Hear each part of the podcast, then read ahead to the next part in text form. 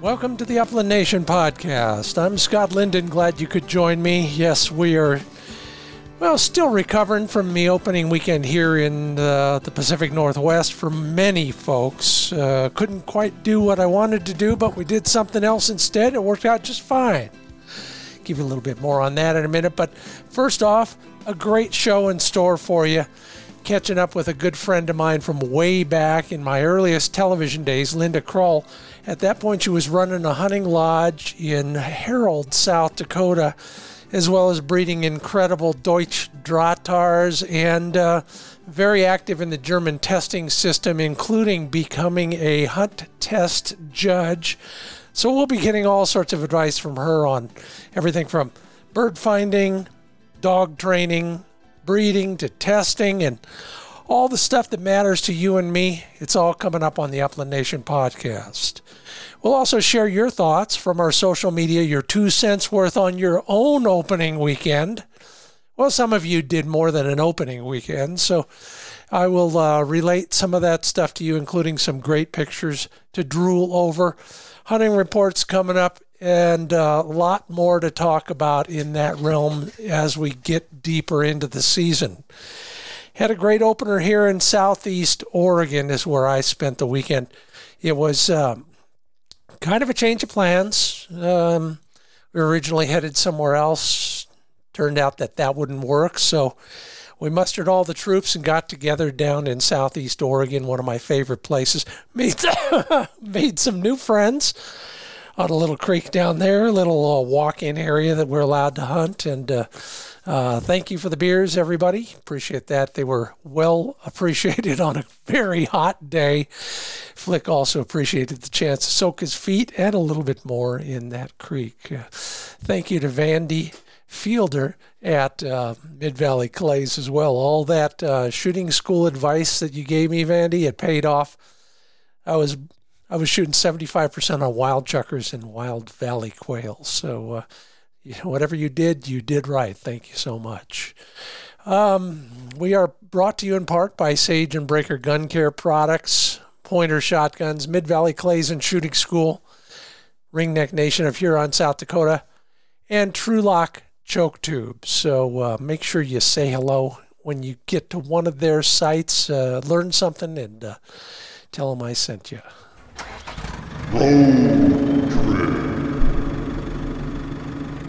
Well, one of the things I learned many, many years ago that is worth a reminder this time of year when you're kind of just refreshing your memory and uh, maybe looking for spots to visit, um, they're not always those kind of what I'll call the usual suspects. Uh, more information on all of this in some of the articles at findbirdhuntingspots.com. But one of the things I realized early on was you don't need to wear camo or make noise like a duck to shoot upland birds on waterfowl production areas. Yeah, WPAs are a great source of upland birds as well. There's always dry spots near the wet spots. If you keep away from the duck blinds, maybe go in a little later in the day after the duck hunters and the goose hunters have, you know, shot their fill and gone home for a nap there are great hunting opportunities. I have I have killed sharptails, pheasants, and even a few quail on various waterfowl production areas in various states. The same things that bring waterfowl in bring upland birds, food crops, sheltering cover, even water at times, especially early in the season or in a hot day. Good management will benefit pheasants and quail as much as the mallards and the honkers. So next time you're traveling, looking for a new place to hunt, take a look at some of those places that are generally developed for waterfowl that might have some nice upland hunting. We're brought to you in part by Mid Valley Clays and Shooting School. This time of year, I am doing a mental inventory every time I get in the truck.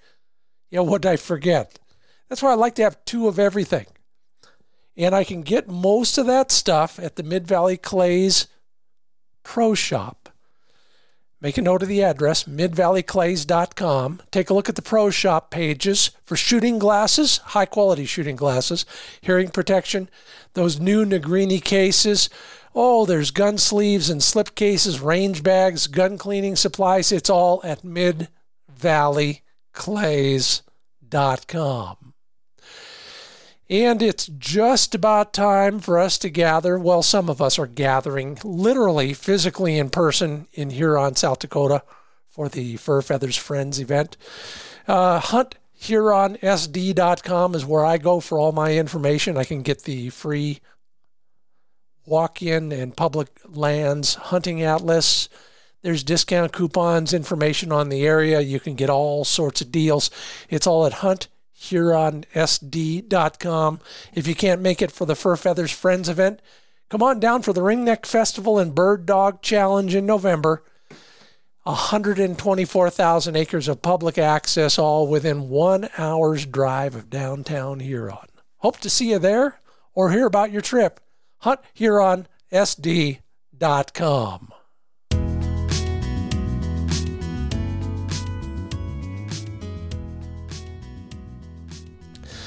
You know, it's been a long time uh, since we actually got a chance to catch up, so this will be fun for both of us. You saw Linda Kroll years ago on Wing Shooting USA, Cast and Blast, and What the Dogs Taught Me, all those shows that I did way back early on, and uh, saw her dogs and her uh, guides' dogs, and had some great uh, footage out of all of that. I am so glad to be talking to her again. Linda Kroll, welcome to the Upland Nation podcast. Thanks, Scott, and uh, thanks a lot for having me. Well, I'm glad we connected again. And uh, si- since we last talked, a lot of lot of water over the dam. Why don't you tell us a little bit about your backstory, uh, how you got into the dog world, and and where you are these days?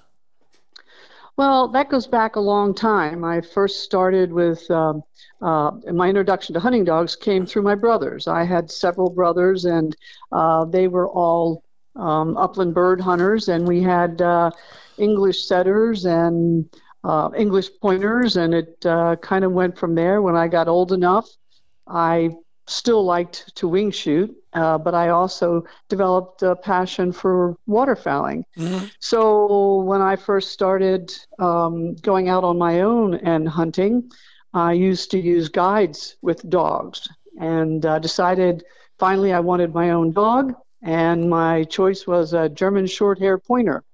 I put a deposit down on a litter of puppies from a guide that I knew, and by accident ran into a man shooting at a le- in a league, a trap league, who um, had a Drahthaar, and he started telling me about the versatility of the Drahthaar, and I thought to myself, I didn't say it to him, thank goodness, but I thought to myself, well, you're full of it because there is no dog that points like a short hair and retrieves like a lab. But um, he assured me that it did, and additionally, it was an excellent blood tracker. So I called him on it, and he said, Well, I'll take you out to my hunting club if you want to see the dog. I accepted his offer and went out to see his dog Cricket perform. And at the end of the day, I distinctly remember thinking to myself, well, I could put up with that ugly dog's looks if, if I could have it hunt like that. And that is the truth. And that is how I got my first Drahthaar because Cricket was pregnant. And I got my first pup from her litter right before Christmas and uh, of that year. That was back in 1990. And the rest, as they say, is history. You know, it's so funny because so many of us have been exposed in the field and then realized, my gosh, that's exactly what I'm looking for. And in the field on that hunt with cricket, was there one thing in particular that that flipped you over? Was it a performance moment or something? Um, interesting question. Um, and I think that it was not just one thing because mm. I was prejudiced against her looks. I did not find her. I, I, hate to say it because now I think they're drop dead gorgeous dogs. Yeah. Uh, but I, I was prejudiced because I, I thought she was thick. Uh, she had a lot of coat. She had a beard. Um, she she wasn't an elegant looking dog in my opinion. Uh, and I was used to the short hairs and the way they moved and their beautiful lines and their elegant looks. However, uh, when I watched her work, she displayed something that was evident to me, but it was also um, unidentifiable. Uh-huh. Later on, I realized what it was, and that was a, a, a desire to hunt for her handler without any type of instruction, without any interference. Uh, this dog was constantly, when she was searching the, beer, the bird field, she was constantly looking at her handler and checking yeah, with her yeah, handler. Yeah. And back then, there were no e collars. Yeah. We didn't work with e collars. You know, this dog just had an attachment to the handler that I couldn't identify at first. Um, and she, she, when she did make bird scent, she was, uh, she pointed. It wasn't regal, but it was a point. Um, and uh, when the bird was flushed, she was an absolute dynamic retriever. Mm-hmm. Of course, then we went to a pond and he threw out some dead ducks and sent her for the dead ducks. And she retrieved with the same enthusiasm. She was a happy dog and a happy worker. And she just constantly looked up at him. And I thought, you know, this is this is a team effort here, and this is what I'm looking for out of my dog the one that I, I'm going to get. I want a dog that, that has this contact with me, that has this, this uh, innate ability to just want to work for me, to use its natural instinct, but work because it loves me.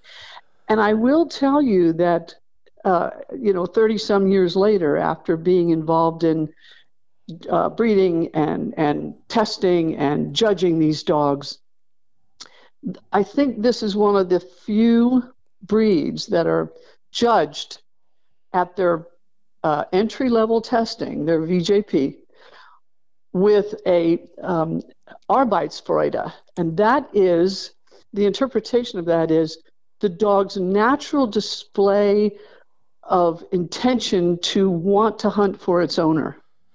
How, how did it's not? Yeah, it's not. It's not. It is not. Uh, it has nothing to do with how well trained that dog is. Yeah, yeah. And it has nothing to do with how obedient the dog is. Yeah. The obedience is taught, but and of course the upper level tests. Uh, it's all about the training, so that's evident. But in the VJP, the Verbandsjugendprüfung, they the judges are are are, are uh, uh, supposed to, well, not supposed to, they're required to mark a display of willingness for this dog to work for its for its handler. In other words, when he lets the dog out of the uh, uh, off the lead, the first command he gives the dog to search. When I'm a head judge, I say to the man or to the handler, do not say anything to your dog. Don't call it. Don't say over. Don't don't whistle it. I want to see the dog hunt. And I want to see this dog going out using the wind, but checking over its shoulder, looking at its handler. Well, and when and then I make the handler turn, and when we walk in a different direction, I want to see that dog go. Whoops! There goes the boss. I better get over there. You without having any any kind of uh, interference. I want to see this dog's willingness to hunt for its owner, and this is this is hereditary. This is inherent in in a good, well-bred dog. And there you go. That was my next question. You you cannot well to a degree I think you maybe be able to trick a dog into cooperating more, but it is truly genetic, isn't it? It absolutely is. There's no question in my mind of all the dogs that I have now uh, tested, judged, bred. There are dogs that are absolutely way more likely and and and have a desire to want to work for their handler than others. And it's you can see it and it's it's i think it's breed specific too. Mm-hmm, mm-hmm. Um, and it causes a little bit of controversy sometimes uh, when you judge other breeds of dogs that are big running dogs. You put them out in a search field and four or five hundred yards they're still going. Um, and that's a desire in the dog to go find game to make game and to hunt However, when a dog gets out of sight of a handler for 30, 40, 50 seconds, two, three minutes, then I have to start thinking to myself, well, wait a minute, that dog doesn't have the desire to hunt for the for the owner as much as hunt for itself. And this is where you see the Drahthaar uh, routinely um, display this different behavior because it's inherent in that breed. Mm-hmm.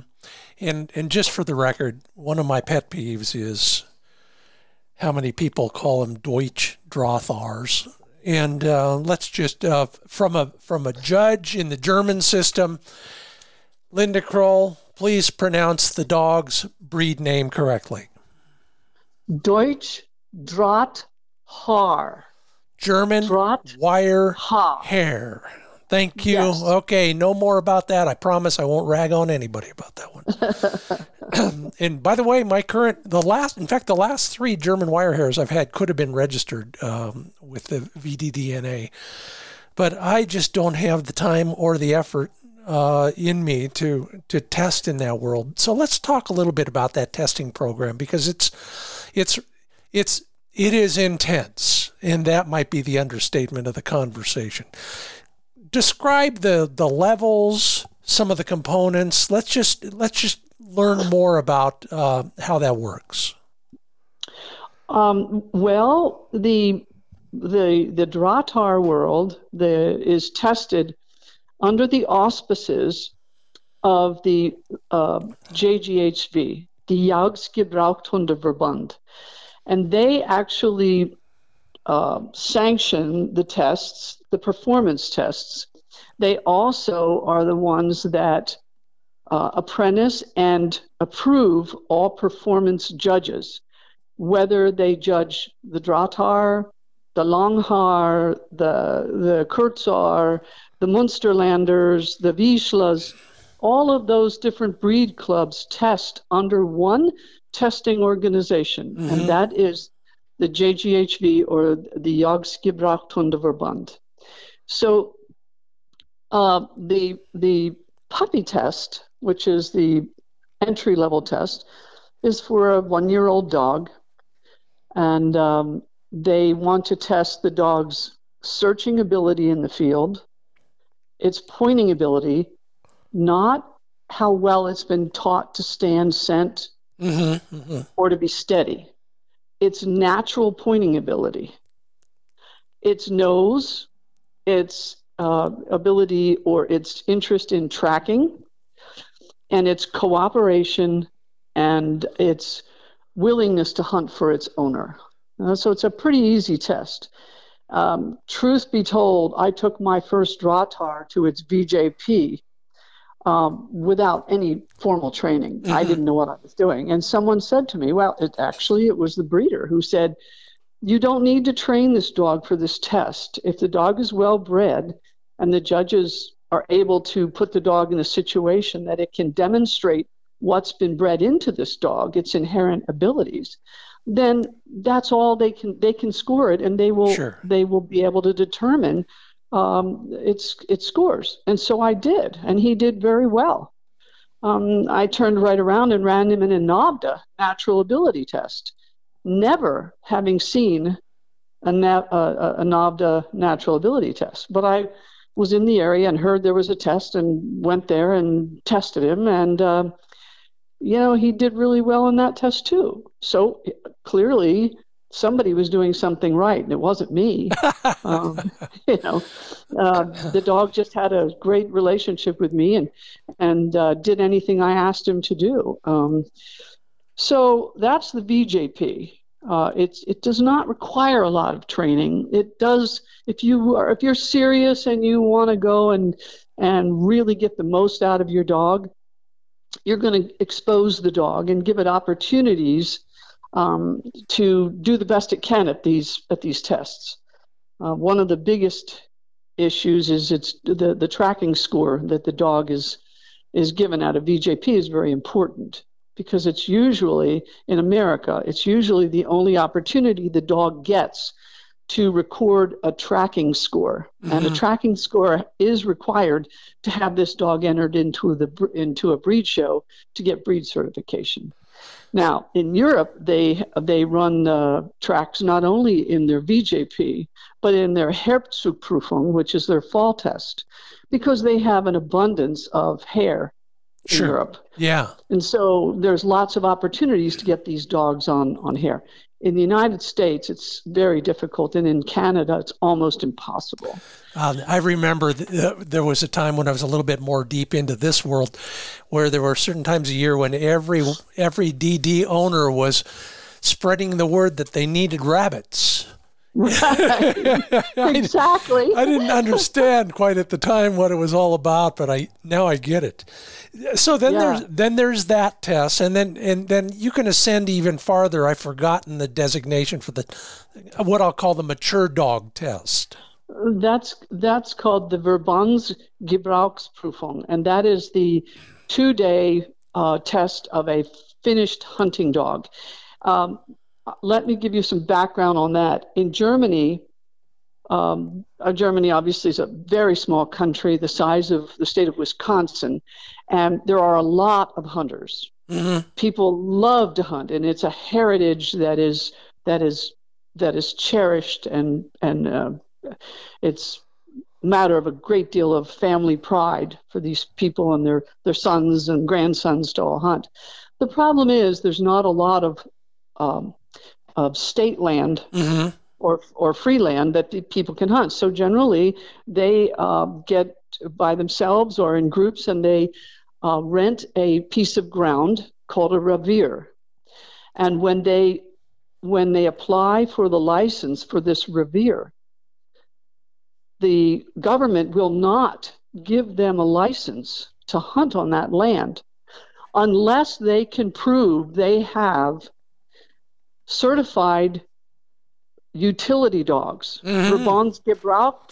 dogs, so that they can properly harvest the game that's on this revier. And anything that is shot can be recovered. Yeah. Because that is very, very, very important. Anything that's wounded must be recovered and, and utilized and eaten.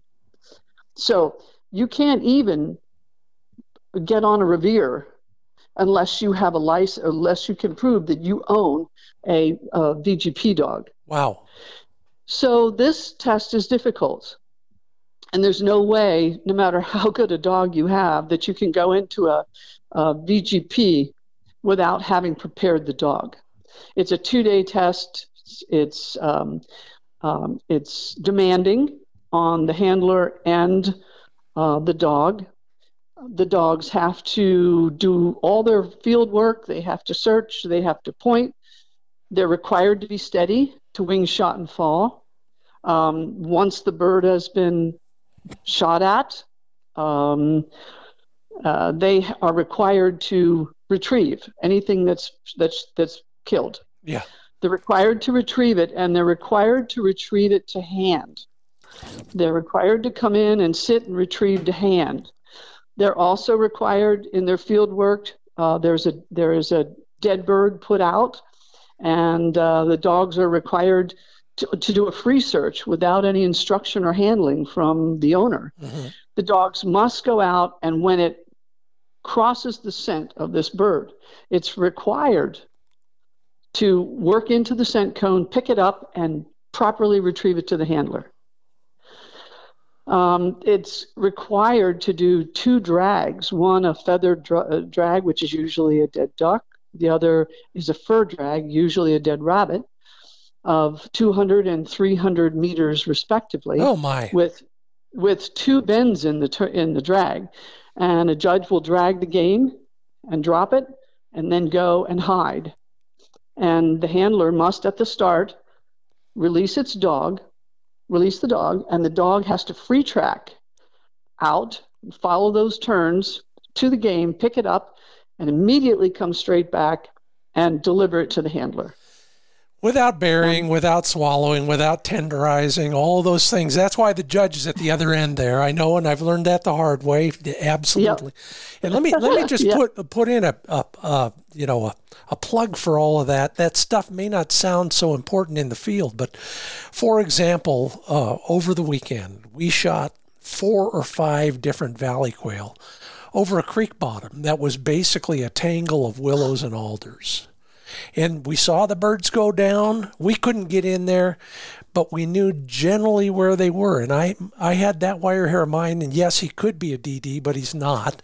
But um, but we trained to a, a, to a great degree to the same standard. And that dog would go into that creek bottom and bust the brush with only one command. And he mm-hmm. searched and searched and searched, and every time on his own, he brought back those quail. And that's isn't that isn't that great? That's when that's, it matters. That's those are the things that matter, and and you, you, you don't realize it. If you just test, it's just a test. But if you're a hunter, you realize, yeah, there's some value to this hunting, this hunt test scenario. Uh, oh, absolutely. And if you're an ethical hunter, mm-hmm. the the value uh, is the value of the the hunt is recovering anything that you wound, because that is a carnal sin to to put to put shot in something and not recover it because it's gonna it's gonna die, and then it was for naught. Yeah. So that just goes against all of our principles, and so that's why having a a properly conditioned, prepared hunting dog is so important. So um, after you get out of the field with your VGP dog, then you have to do your water. Mm-hmm. And the dog has to do uh, gun sensitivity in the water um, and he has to immediately enter the water, swim out, and retrieve a duck with a shot fired into the water um, over the dog, so that he's not he displays he's not gun sensitive in the water. And then he has to go out and do a blind retrieve across a designated uh, area of water with cover. It has mm-hmm. to have good cover. The duck is placed on the other side. The dog is sent with a single command, and in he goes and off, and he has to know that his job is to retrieve a duck and he has to go look for it. Mm-hmm.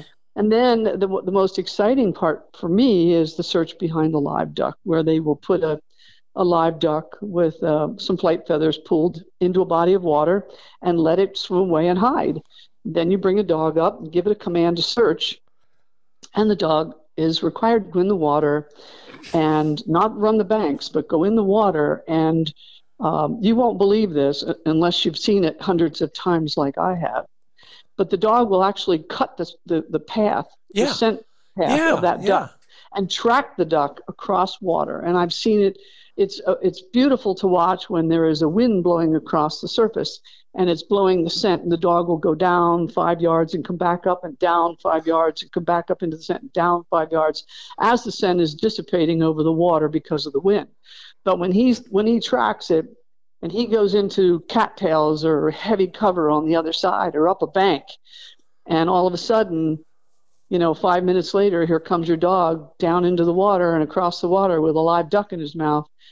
I'm telling you, it's a thrill beyond belief. Absolutely. Particularly if it's a judging situation. yeah. Hey, everybody, you're listening to the Upland Nation podcast. I'm Scott Linden. That's Linda Kroll. We're getting deep into the, pardon, into the weeds right there, in fact. but exactly. The, the, German testing system is, is a fascinating one to me. And, and I'm just grateful that some of the founders of NAVHDA have adapted it to the North American uh, world, if you will. Um, dumb question, but absolutely critical. Sprechen Sie Deutsch? Ja, ein bisschen. Und dir? Nein. I can I can speak musical German, but I don't know what anything means. But you, because you go over there too, it, it, as a survival mechanism, if nothing else, especially as a judge over there, you gotta you gotta. Most of them probably could speak a little English, but they don't want to, do they? Um, I found that to be uh, not true. Oh, good. I found, that, I found that a lot of them will speak English. Um, it, no, if you, they know you're a hunter, you're not judgmental. Uh-huh. You, are in the fold. Yeah, you know, you're yeah. one of them. If you're over there saying, "I've got a Drahthaar," of course, by then they know about you because they know you've got dogs. They know that you passed your your VGP and you've gone through your apprenticeship and uh-huh. you're you're you know you're a judge and I'm, you're over there judging their dogs and you're drinking schnapps with them yes they'll speak english I love um, it. they're more more the reason i think that more of them don't speak english is they're just um, they're so um, leery of saying the wrong thing, of making a Ah, mistake. yeah, it's not yeah. that they don't want to communicate; they do, and they encourage you to. Tr- they encourage everyone to speak German, and they understand more than they're willing to speak a lot of times because they just don't want to make a mistake. That's um, that's so essentially. German. You know? Yes, it is. It and is if you understand yeah, them, that's how they are. They're outgoing and and and very very generous with their uh, with their time and their uh, expertise, willing to share their training techniques, their stories. Uh, if you go over there as a breed show judge or as a breeder, I've taken many dogs over there to be bred and sat at the Stammtisch with many, many of the old classic German breeders that have produced so many fantastic dogs over the years and ask them about dogs in the backgrounds. They'll go six, seven, eight generations beyond Yeah. the pe- the pedigree, and they'll be able to tell you, yes, I remember seeing that dog. My father hunted with him. Wow. I saw him do this. I saw him do that. You know, and um, they're they're very generous and uh, very warm people. Very uh, very outgoing people. Once you establish that you're there in the fold as Yeah. one of them, yeah. uh, so yeah, I've had nothing but wonderful experiences with them.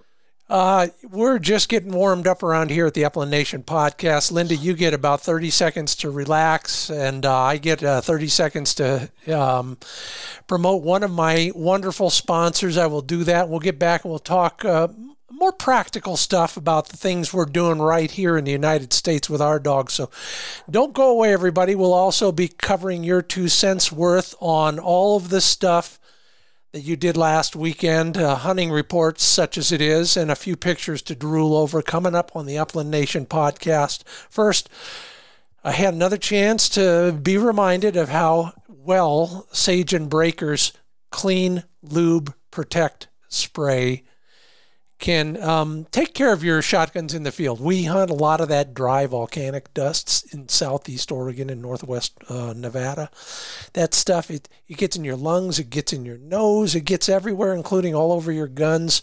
Well, CLP from sageandbraker.com has kind of a, I'll, I'll, for lack of a better term, I'll call it an anti-magnetic property to it. So you spray that on, you wipe it off. It makes your metal parts of your shotgun a little less inclined to attract as much of that dust. Of course, it also lubes and uh, and cleans your gun a little bit, so you're ready to shoot the next morning or later that day if you've dropped your gun several times during the hunt. So, learn more about them and sign up for the mailing list at sageandbraker.com. And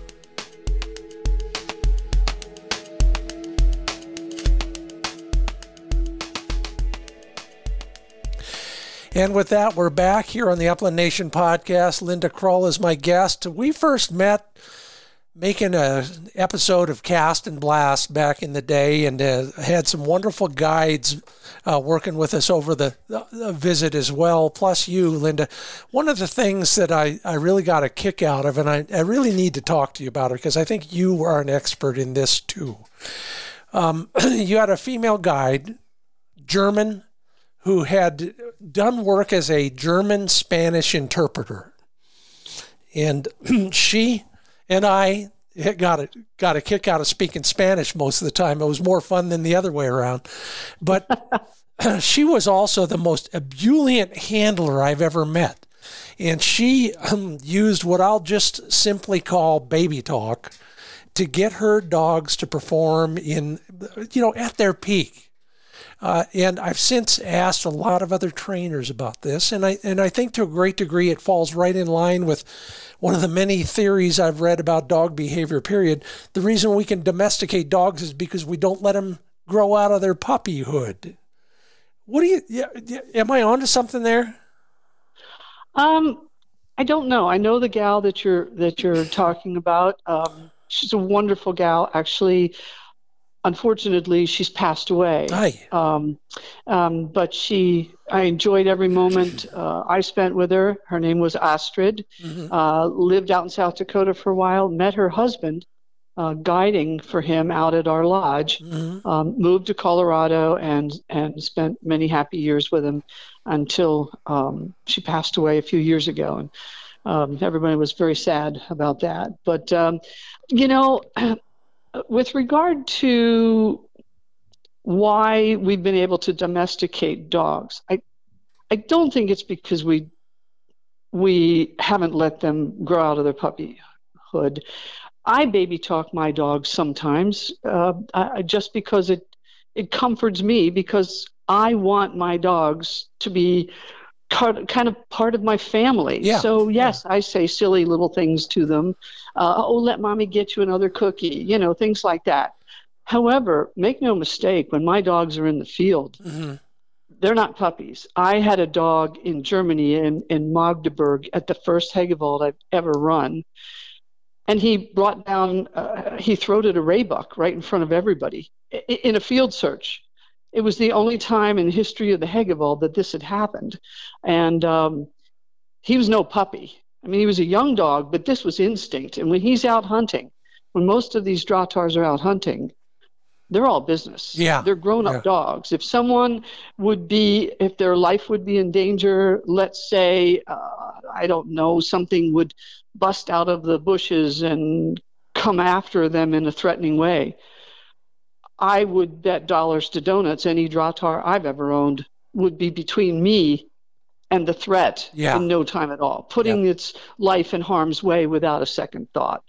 Um, so I don't I don't think that's the case. I think the reason that we've domesticated dogs so efficiently was because there was a mutual need. Yeah. Um, they, we needed them to help us hunt and to use their skills, and they needed us for excess food and just to stay alive. And it, uh, they're very intelligent uh, animals, and uh, so it was a symbiotic uh, relationship that that grew. And um, yes, we've taken some breeds and created breeds that want to do nothing but sit in your lap and and shiver. but you know, I guess there's a there's a place for them. People like those dogs and they want them, and and the dogs have adapted very well to that. Um, I don't know that they're particularly happy, but but uh, but their owners are. My, yeah, but the owners are. So yeah. so they're adaptable. But um, yeah, as even my young dogs, young dogs, uh, and when I took my dog to Germany that year, he was only 18 months old. And Mm-hmm. I'd never seen this side of him before. But when that injured Raybuck broke out of cover, he went after that thing, barreled into it, knocked it over, rolled it, and before anybody could even catch their breath, he was on it and had it by the throat and was killing it in front of hundreds of people. So, where did that come from? It did not. That was not puppy behavior. No, that's a that is a deep uh, a, a hunting instinct that was so primal that I don't think you could breed that out of a dog. You can disguise it. And certainly, if you live in the suburbs of a big city, you never give a dog an opportunity to display that. And maybe thankfully, but may, make no mistake, in, in most well bred hunting dogs, it's there. I'll never forget when the Germans told me a good Drahthaar is like having a very sharp hunting knife. Ha. There are there are times when it can save your life, but then you always want to be mindful and keep that knife in a sheath. Mm. You know, So- that, those are words to live by. Yeah, I mean, if you're out if you're out hunting and all of a sudden a, a rabid coyote comes barreling out of some cover and is coming for you, I know what my dogs would do, and I would Yeah. bet your Drahthaars would do the same thing. They wouldn't take that very kindly, and they would go right after him. You know, I had almost that exact uh, situation happen a few years back, and uh, the the coyote never had a chance to to, to, to test anybody on that. But you, you make a very good point. Let's let's let's come back to the United States, and um, you were so kind to host us and my TV crew and all that, and we had a lot of fun. Uh, uh, for days and days, and we shot uh, pheasants, huns, sharp tails, and uh, just had a wonderful time seeing South Dakota for one of the earliest visits I've ever had. Uh, of all of the hunts that you've done, whether it's uh, on the ranch back there or anywhere since or before, Uh, what what which one comes to the top of your mind? Um, in terms of upland hunts, mm-hmm. I, I, would have to say South Dakota because of the diversity of birds that you have a very good chance of, uh, of producing over point. Mm-hmm. And that is on our ranch, uh, we certainly had uh, a lot of um, um, sharp-tailed grouse. We were, were some of the, our area was one of the few areas that still had uh, good numbers of greater prairie chicken. Oh yeah. And uh, we did have some huns. Huns are tough. Uh, you know, they there there's certain areas where they can live and survive, and but they're very fragile birds. But certainly the pheasants. So when I would take a dog out, um, and I'd put three shells in my pocket and op- break open my my double and just walk along behind the dog. When it went on point, I honestly well, there were certain places I could kind of predict, but you never knew what was going to come up. So it was uh, that that was kind of exciting and that was fun. And we did have a lot of people who would come to the ranch and say, you know, I've shot lots of pheasants on preserves at different places, um, but I've never had this experience where I can go out uh, in the prairie grass and have a chance at some of these other birds. And, and so it was, uh, yeah, that's a, it was a pretty exciting thing. I I, I hunted uh, parts of the country where I could shoot quail and pheasant um, over point. You know that was exciting, mm-hmm. uh, but but not uh, not quite as much as uh, the excitement that one would feel on a very good day in South Dakota.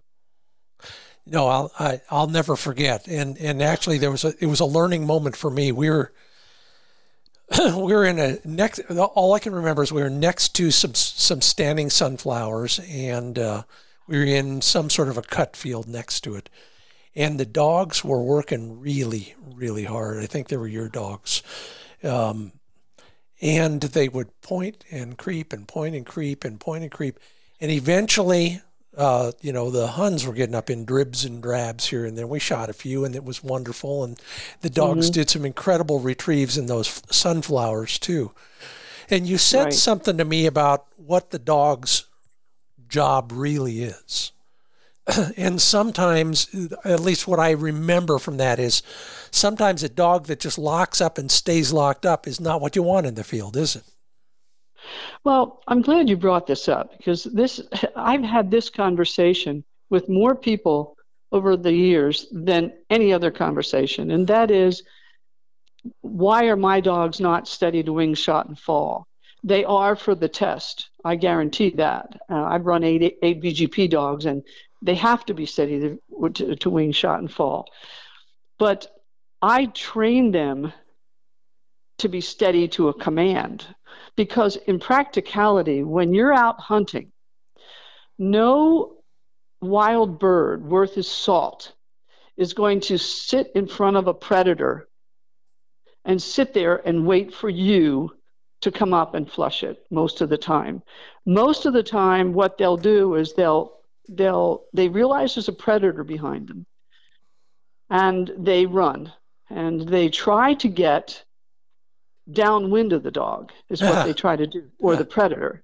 And so if you watch enough and i've done this thousands of times walking behind dogs without a gun when it's not hunting season but there were birds everywhere in the fields and so i take my dogs out and i watch a pup learn to do this. And they'll go out and they'll point and then they they break point and they're moving because the bird has moved and the scent has moved the scent has moved, yeah. the intensity of the scent. And so then they relocate. And usually, what the dog will do once they realize the bird has moved or the scent has moved, they go back and forth across the wind, uh-huh. whichever way the wind is to them, to pick up the strength of that scent again, the strongest point, and work that. So if you watch this whole thing unfold, it's a beautiful ballet uh, between a, a, a, an old bird and a young dog an old bird will teach a young dog a lot. And so, uh, you know, the, the dog will, the bird will try to get downwind and downwind and let the predator pass. Yeah. And if you stand back and watch it, you can see a, a lot of this. But usually, when a dog is on point in a practical situation, the hunter barrels right in behind the dog. Now, the bird knows where the one predator is in general in general terms because because it, the, the, the sound has stopped. Yeah. The dog is silent now, which is why I, I absolutely dislike any type of a beeper collar on a dog. Uh-huh. Uh-huh. And I don't like whistles and I don't like people t- saying anything. I never talk to my dogs when I hunt. Yeah. The dog is quiet. The bird is saying, okay, the, the, the, the predator was over there, but now I don't hear him anymore. So I'm going to sit here and see who's going to make the first move. Yeah. But then he hears this other predator, this big, this noisy thing come barreling in, yelling, Whoa, whoa, good dog, whoa, whoa. Well, what's the bird going to do? It's either going to flush or it's going to run. Most of the time, it will run in the opposite direction of the direction the person's this noise is coming. I have seen so many people with dogs that were beautifully steady to, to scent. They got point after point after point after point and never could get a shot at a bird because Yeah. they couldn't they couldn't find the birds anymore. And this is why I like my dogs to be hunting dogs. I want my pups to learn. Work that bird. Run in the back end of him, flush him, you know, learn to do that because once you get a dog that will do that, and, and all of this is not rocket science. Dogs are born with this. If you let them figure it out, a good hunting dog will figure this out. And when you see this beautiful ballet that goes on between a dog and a bird, and the dog knows he's got to outsmart that bird and pin him so that you can get a shot. He knows his job if you let him do it. If you haven't trained that out of him by making him stand there when he knows that bird's a half mile away by now, you're, you're still kicking the brush trying to find it. Yeah. It's But when you see this, when you see this, this is absolutely, uh, the, the, the, it's orgasmic to a bird hunter. It, when you know your dog has has worked this bird, sometimes a half hour, Yeah. 45 minutes, but he finally got him pinned. And you can look in that dog's eyes as you're walking toward it. The dog is looking at you with its eyes on fire, saying, I got him, Dad, and he's right there. He's right there. I got him. y- And you shoot that bird. It is it's that's that is worth shooting 50 planted birds. no no doubt about it. We jumped a covey of Valley quail out of a stream bottom uh, on Saturday. Once it was broke up, um, the dogs started working singles and Yeah. and pairs and and I saw this this was in open country so we were able to stand back and we were a little higher than the dog and we just watched that exact scenario play out point nothing there he figures it out he starts all over again as if nothing there was nothing there and he was going to re you know re-hunt and uh, contact. yeah, and uh, and it, it's funny you, you never think about it that way until you describe it so aptly. It it is really several searches strung together based on what which was a revelation to me right today when you talked about it, and that is they're sent right in front of my nose. Okay, now the scent's not there anymore. So, hey boss, I'm going to move, and that is something that uh, you know a lot of us discourage. But you changed Yeah. you changed the thinking in me way back then. And Mm-hmm. I, I believed in it ever since. So thank you again for explaining all that.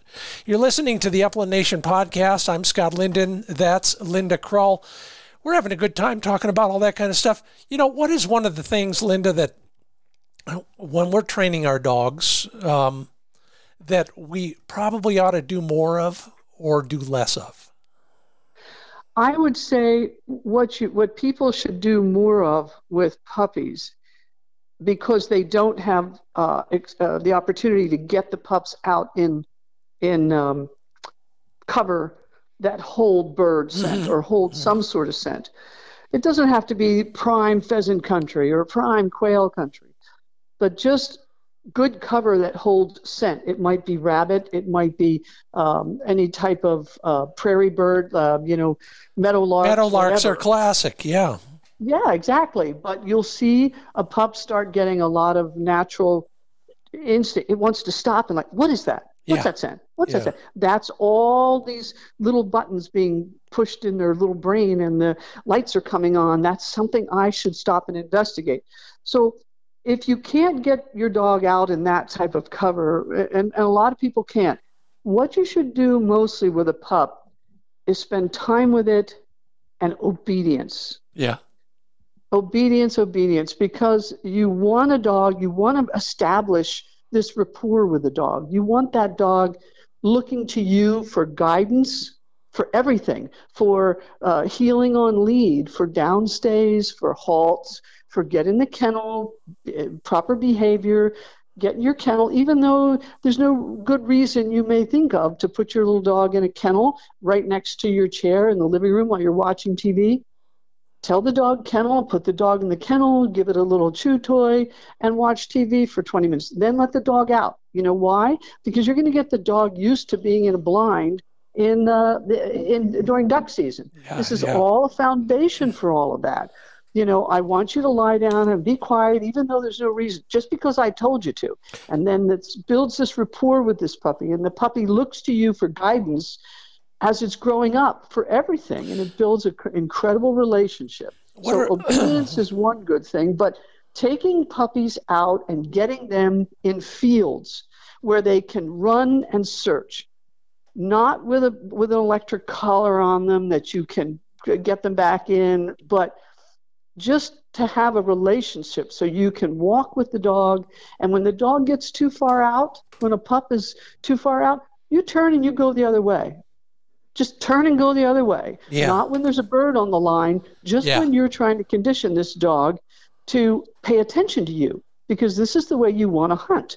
You don't want to be yelling at the dog screaming at the dog whistling at the dog and cursing at the dog and, and beeping the dog you want that dog paying attention to your body movement Mhm. and when my shoulders turn and my dog looks over its shoulder, its, its shoulder at my shoulders, and I'm headed 45 degrees out another direction, buddy, you can bet your bottom dollar my dog's going to be right over there in front of me hunting because I dictate which direction we go. If you don't do this, the dog is going to do what? He's going to hunt into the wind or cross the wind because that's where the scent opportunities are optimal. But at some point, unless you're some kind of god, you're going to have to hunt downwind to get back to the car.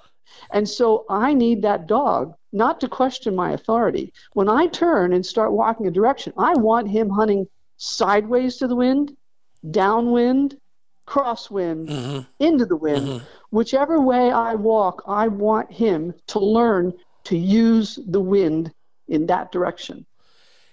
Amen that to that. Yeah. I That had very important. I gunned for a NAVDA test many years ago, and uh, Phil Swain was one of the judges, and he, he that guy's a walking encyclopedia, and uh, I learn something every time I talk with him, whether it's on the podcast or in the field. Uh, but Phil pointed that out, and he said, "You know what they're keying on a lot of times? Check me on this, Linda. The brightness of your face." That's the one thing they can see from a distance. So if they can't see your bright face, they know they're not going the right way anymore. You ever thought about that? I haven't thought about that, but uh, there could be something to that. I just know that my dogs could tell uh, a 45 degree angle of my body turn Yeah. would yeah. bring them back across back across the field. And you know, um, you, you you can command them to change, or they can figure it out for themselves. You want the dog to figure it out for yourselves because, yeah. again, if you've hunted a lot of wild birds, and I have, you know, wild birds are, you're going to, you could be walking for four or five hours and you're on your way back after a nice big long walk that was unproductive. Uh, you're, you're hunting grouse. And all of a sudden, you know, you, you're headed back and you're tired and your dog is off, way off to the side and you yell at it you know, get over here, whoa, whoa. and all of a sudden, off to your left, a covey of grouse get up. You know, you don't, because they're going to jump at you, the sound of your voice. Yeah. And, and there you are, and it's it's nobody's fault but your own because you yelled at your dog. You didn't have to yell at your dog. Yeah. I rarely said anything to my dogs because they learn to hunt with me. They learn to keep their eye on me because they that's just the way they were brought up as puppies because Yeah. of all the walks we took in the Yep. field. Absolutely. So, so if we're in the field and um, and um, we've got a dog working for us, uh, what kind of gear is in your hunting vest that we may not be taking with us that we probably should? Um, you probably have a lot more gear in your hunting vest than I have in mine because I carry very little. I carry always way too much. I always carry water. yeah, I always have a, a bottle of water for my dogs. yeah, um, because you just never know wh- what's going to happen if they if they cut their their tongue on something they need something i always had water with me Mhm. um, and it depends on where i was but i generally had a plastic bag with some um, vet wrap yeah. uh, something you know just a little first aid sort of stuff really Mhm. quickly mhm, uh, always a leatherman tool yeah, always. Um, but a lot of times, a lot of times when I thought of it, I had an e-collar on the dog only uh, for emergency purposes. For example, uh, they jumped a coyote and it was hot. Yeah. And the coyote takes off, and my dog's been hunting for three hours, and he's naturally going to want to chase. And if I yell to him, halt, and he doesn't halt, Yeah. I want to beep him. So Yeah. he stops to save his life. Um, uh, if it's uh, if I'm out hunting and uh, there's ice, but the ice isn't mhm, isn't uh, trustworthy, mhm. and I'm afraid, and all of a sudden a bird gets up and goes over the pond. Well, I'm not going to shoot it if the situation is uh, is is questionable. But if the dog starts into the pond and the ice is uh, the integrity of the ice is questionable, I'm going to beep that dog to stop it. You know, I don't want it chasing a- antelope. Um, you know, things like that. So, whenever I uh, thought of it, I would have an e-collar on the dogs, but not for direction for hunting, but only for emergency situations. yeah, absolutely. Um, and, and, a, and a little uh, light um, plastic bag with some medical equipment, some water, and a Leatherman tool. Mhm. Pretty much all I had. South Dakota is one of those places we all want to go to, and, and we do, and we have a wonderful time. I think one of our first visits was, like I said, to your, your lodge at the time. if there's somewhere else that you would want to go hunting, whether you've been there or you want to be there, where would it be? Gee. Um, uh, I think probably Montana. Uh-huh. I think there's some really good spots up there that I've never been to. Uh, I mean, I've hunted in Canada and I've hunted in the Northwest down to California, into Texas, across the middle of the country, down into um, the Southeast, and of course, uh, Pennsylvania and New York. I've hunted, but I, I've never been to Montana. I've never hunted Montana, and I've I know friends, good friends, good bird hunters have found really good bird hunting there. Uh, Huns, Mm-hmm. uh, prairie grouse, Mm-hmm. and some pheasants. But there's big, wide open country that I like to hunt. Same here. You know, I like tho- those great, big, wide open situations where I have the opportunity to really let my dog roll, and uh, that I like those place, types of places. The, I'm, I'm regretting it because I was supposed to have come back from Montana about three weeks ago and I never got to go. But Oh, uh, yeah. for the first time in about four years. But you're absolutely right. The fact that you can stand on a knob and watch your dog work for, uh, you know, which is also a joke. I'll tell you that one in a minute. But uh, you can watch, it's like a little amphitheater. You can watch that dog for, hundreds and hundreds of yards. And if you, you know, Montana is not as flat as a pancake, but in Sharptail country, it's flat enough to where you can watch your dog run away for three days. And, and you stand on a tuna fish can and you can watch him run away for a week, but Right. but you don't want to. But um, but it's one of those places you do need to go. And when you're ready to go, call me. I'll tell you some of the places that we've had luck. But it is Terrific. it is one of the Valhallas, one of the meccas that, that every bird hunter ought to go to for, for a good time. Uh, what about conditioning your dogs? You, you mentioned a little bit about that, but you know, all of us are uh, at this point in time, at this point in the season, wishing we had done more of it. Do you do anything in particular to keep your dogs in shape? Right. Uh, yeah, I used to. Um, I took it very seriously because my dogs hunted a lot. Yeah. Way more than obviously than other people's dogs. Um, so I would start um, in the spring when the when the weather was ideal. People don't usually think that far off, but I Mhm. would start when the weather was still cool, so you could get in that nice, easy, you know, an extended trot or a nice, easy canter.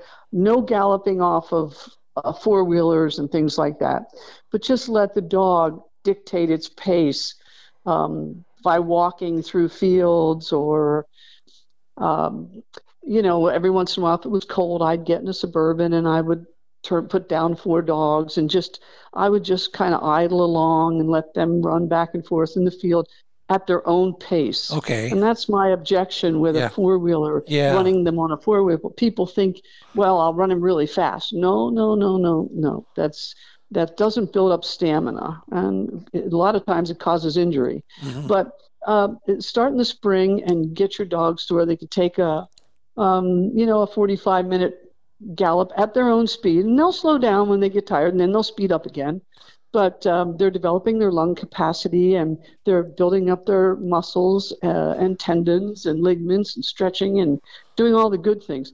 And then in the summer, it's swimming if you can. Get them Yeah, into yeah, ponds. yeah. A lot of they love uh, water exercises. You know, a lot of bumper retrieves um, and and um, put out bumpers around a big pond, and then go get the dog and send it across the pond on a with a search command or a not a fetch command unless you have direct line for the dog and you can interfere and give it or, or you can intercede and help the dog. But generally a search command you know there's five bumpers. You could spend an hour and a half at the pond so uh, take a folding chair and a book and an apple sit there and let the dog run around and find every single bumper you know good dog and the dog's having fun and it's swimming and it and you're and you're uh, giving the dog a lot of exercise.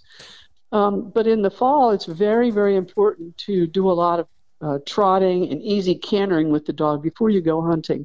There's nothing worse than w- waiting all year and spending your money and going someplace with your buddies and you're out on the grasslands and you put the dog out and he gets out there and um, you know you're an hour back and there's no water there's no ponds and you've got to carry the dog out. Or Yeah. he or he he uh, twisted an ankle or he pulled a muscle or something like that and he can't walk. Now you've got to carry him out. And worse than that is you don't have your hunting buddy. Yeah. because uh, you were short you know you, you you you shorted on his preparation. And take a little bit of weight off of you, Yeah. you know you don't want them you don't want them rail thin because they burn up so many calories in a few days of hunting. Uh, it's it's quite unbelievable unless you've actually seen it but they burn up calories like mad. So don't have them rake thin. Yeah. um, they need some calories to burn. Um, How do you, feed them feed them well but the another big i'm sorry to interrupt there but No, i think this is important. Do not expect that your one dog is going to hunt eight hours a day for you for a week yeah. that that is just unrealistic uh, you, you can't a, a dog can't do that um, and you'll hurt him Do you feed in the morning, i feed twice a day even on a hunt day? I do. Yeah. I, I feed them very, very early. Okay. Um, they get they get dry food. They need energy. Um, they they need that food going through their gut. Uh, but I don't feed them a half hour before I'm going to take them out and hunt them. Yeah. You, you, know, if they're gonna if they're gonna if they're gonna start at 8:30, they're they're fed at 4:30 or 5. yeah. And um, sometimes, um, depending on the weather, you know, they might get a um, little bit of chicken, a handful of chicken uh, or turkey at lunchtime, Okay. and then All uh, right. in the evenings when they're done, not as soon as they're not as soon as they come out of the field, their body needs to cool down and they need to rest, and then they get, um, you know, dry food Yeah. again, another meal. Yeah. Would you um, boil it down for us? And, and this might be a good uh, way to end this discussion. We'll have another one, I'm, I'm hoping, down the road. Um, if you had to boil it down to one basic training philosophy that will impact a dog's hunting career and their humans' hunting career, could you, could you crystallize that for us? a, a, hunt, a training philosophy? Yeah, yeah. A relationship with your dog. You want your dog to want to hunt for you. And and dogs here's the thing. You can never lie to a dog. And I've seen it so many times, Scott. Somebody will walk up to one of my dogs and say, "Oh, you're a good dog." You know, three pats on the head and and then they turn away. And a dog will shy away from that hand because he knows the guy's lying. a dog knows, a dog knows that that guy absolutely doesn't give a rat's behind about whether the dog did a good job or not. And the dog isn't going to want to want to hunt for him. Yeah. The dog hunts because it's in his heart to do so. But the trick of a really good handler, owner, trainer is to get into that dog's heart and, and say, I know you're going to hunt. You're a well bred dog. You're a good dog. But I want you to want to hunt for me, not because you've been you've been corrected with an e-collar, not because I've been harsh on you or you've got a whipping. I want to figure out a way with you. Look into his eyes and just say, with you. I want to get in your heart so that you want to hunt for me. And when you can do that, you're you're way ahead. You can do anything with a dog then. But that's something that most people don't get. They yeah. think they can control yeah. that dog because they've got the e-collar. No, that you're not even getting half of the utopia and joy of owning a really good hunting dog until you can figure out how to do that. Words to live by from Linda Kroll, uh, pro guide, pro trainer, German hunt test judge, uh, one of the, and a pretty good golfer too. Maybe we'll cover that in the next edition. But for now, Linda, uh, as always, great to talk with you. Someday we'll get back in the field together. But uh, thanks so much for being a part of the Upland Nation podcast. Oh, my pleasure. Absolutely. Uh, and anytime, uh, anytime at all, give me a call. And uh, thanks again, Scott. Good to talk to you. Same here. Be safe. Have a great season. Bye-bye. Bye. And the rest of you, of course, uh, have got more to talk about here on the Upland Nation podcast, including uh, how your weekend went. You know, we're going to talk about uh, what was the opener for most people. It's all coming up right here on the Upland Nation podcast. Uh, first, uh, a word of uh, support from our friends at Pointer Shotguns. You know, they have a new website, pointershotguns.com. All the models, uh, some of my videos and articles. don't forget, there is a new side by side to come. But I thought it was important that you know that they're they're in there deep with you they're with us. They're supporting the same organizations we are from the Ruffed Grouse Society, the Pheasants Forever and Quail Forever, the Youth Shooting Sports Organizations, Cal Waterfowl, Ducks Unlimited, Delta Waterfowl. Pointer Shotguns is a big player in their banquet programs. They are basically helping all those organizations raise money and giving those guns away at incredible prices so that we can support the conservation efforts that are important to us. Thank you, Pointer Shotguns. Learn more about them at pointershotguns.com. Yeah, I love uh, learning more about what you're doing out there. And uh, with the opener for many of us taking place just last weekend, thought it would be fun to share some of your on the ground reports. I asked a question on uh, our social media pages How was your weekend? And then share a picture to drool over. So I got some great ones. My started with mine. That is uh, uh, Flick in a little draw in a little um, piece of the southeast Oregon desert hills landscape with some great uh, um, dramatic rimrock in the background, a little bit of green as we go up the crease between the two ridges there. He's looking back at it, wondering why I'm calling him in when there might be birds way up there. But you all had some great reports as well. Mike Augello said, The dog did great. His shooting, and not quite as uh, good as the dog's work. Travis Hampton got a bonus grouse while hauling a buddy's bear out. You know, I, I've never done that. I have buddies who haul bears out all the time. Knock wood, I've never been asked to help. Tina Lawrence got three woodcock, but the king, and by that I think she means the ruffed grouse, remains elusive. Looks like she's got a little um, Gordon setter in the foreground there with the three timber doodles.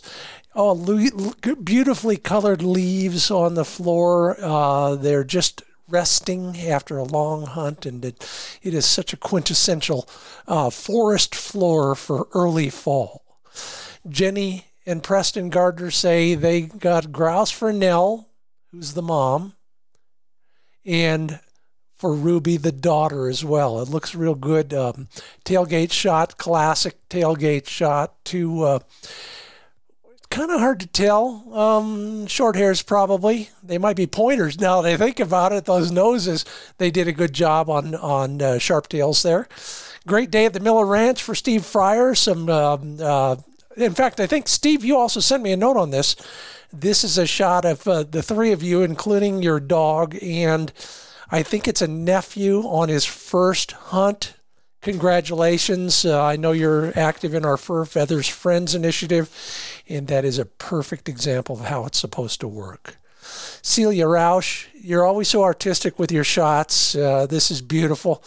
Uh, some pheasants uh, displayed in an ascending manner against an old barn wall, which means at least one board has fallen off the wall to put them up in that way. It's beautiful. And who doesn't love old barnwood? and then another one in a little niche with some uh, prairie grouse and some yeah, those are Huns in there as well. Beautiful shots. Everybody go. This is on the Wing Shooting USA Facebook page.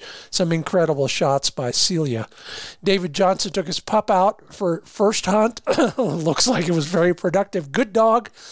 Wire hair, beautiful looking young wire hair, all legs and feet, and a nice display of uh, pheasants in the background there. Pretty place.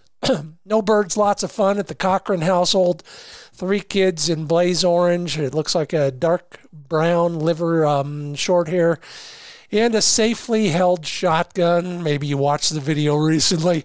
Bert Spence, nice frame up there. no bragging but there's four pheasants, there's a shotgun, and somewhere back there is a very happy, uh, check me, Bert. Would that be a Épagneul Breton? I'm not quite sure, but very happy. Miss Betty is only nine weeks old, looks like a short hair pup with an all dark head. Maybe it comes out of that Nebraska kennel I love so much. Travis Hampton clue me in on that, but Miss Betty wanted that grouse herself. I bet she didn't find it, but you're working her just right. Beautiful stuff. Everybody's having a good time. Sharpies in the morning in South Dakota during the resident opener for Chase Jansen. Limited pheasants by the end of the day. Yeah, yet another reason to move to South Dakota. Everybody, keep up the good work. Some beautiful stuff out there. Thank you so much for sharing. Pictures are worth a thousand words here at the Upland Nation podcast. We know that, and we know why we're out there just creating memories, and that's one of the ways to do it.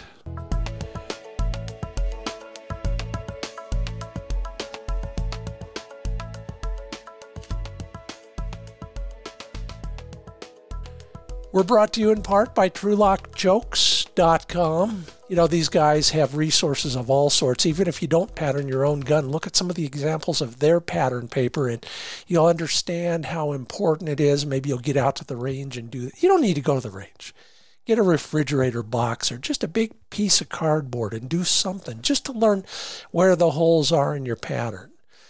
And if you don't like what you see, then go to trulockchokes.com and get one of these bargains. You spend more than $119.99, you'll get a free shipping on domestic orders. Receive a free choke tube case on orders over $99.99 and a 10% discount on any upland wa- upland bird choke tubes if you get three or more at the same time. It's all available at trulockchokes.com.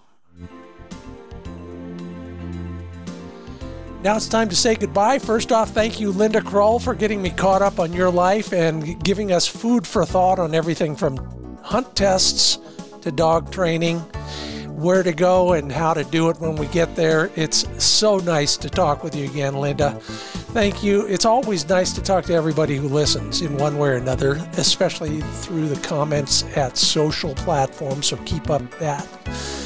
Appreciate those who leave re- ratings and reviews. That's how we grow around here. We're all made possible by Sage and Braker Gun Care products, Pointer Shotguns, Mid Valley Clays, the Ringneck Nation of Huron, South Dakota, and Trulock Chokes. Hey, this is the time of year when, uh, if I'm not talking to you here, maybe I'll be talking to you afterwards, sitting on the tailgate somewhere in the field. Be safe out there. Thanks again for listening.